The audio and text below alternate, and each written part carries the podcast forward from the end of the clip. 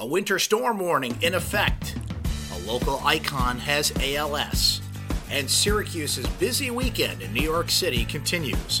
This is your Syracuse.com flash briefing for Thursday, November 15th, 2018.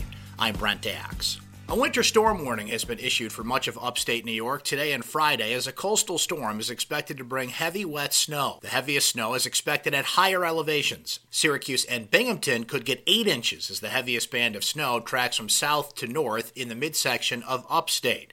The storm is expected to reach the southern tier by about 2 p.m. and Syracuse by about 6 p.m. Now, snow will develop late in the afternoon into evening and persist overnight before diminishing on Friday morning. That's the warning for central New York and the Finger Lakes, according to the National Weather Service. They say that travel could be difficult and hazardous conditions could impact the morning or evening commute. Tim Green is ready to tell the world what only his family and closest friends have known for a while. He's been living with ALS.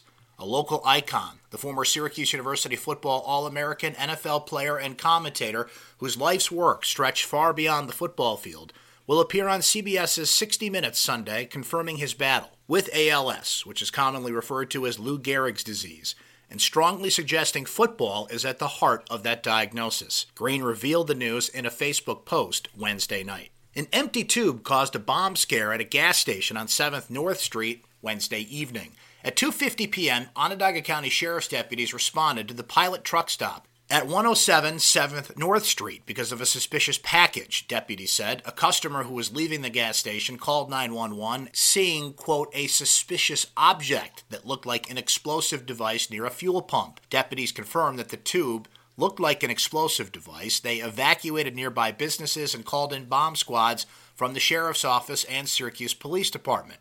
Thankfully, they found that the object was simply an empty tube that someone had thrown away. The Syracuse University basketball team continues a very busy weekend for SU Athletics in New York City tonight as they take on UConn at Madison Square Garden. The Orange are a nine and a half point favorite in this game.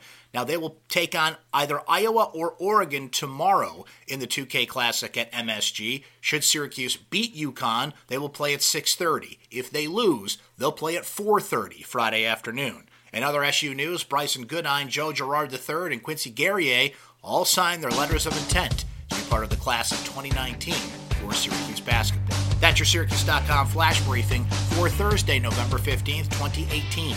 I'm Brent Axe. Have a great day, everyone.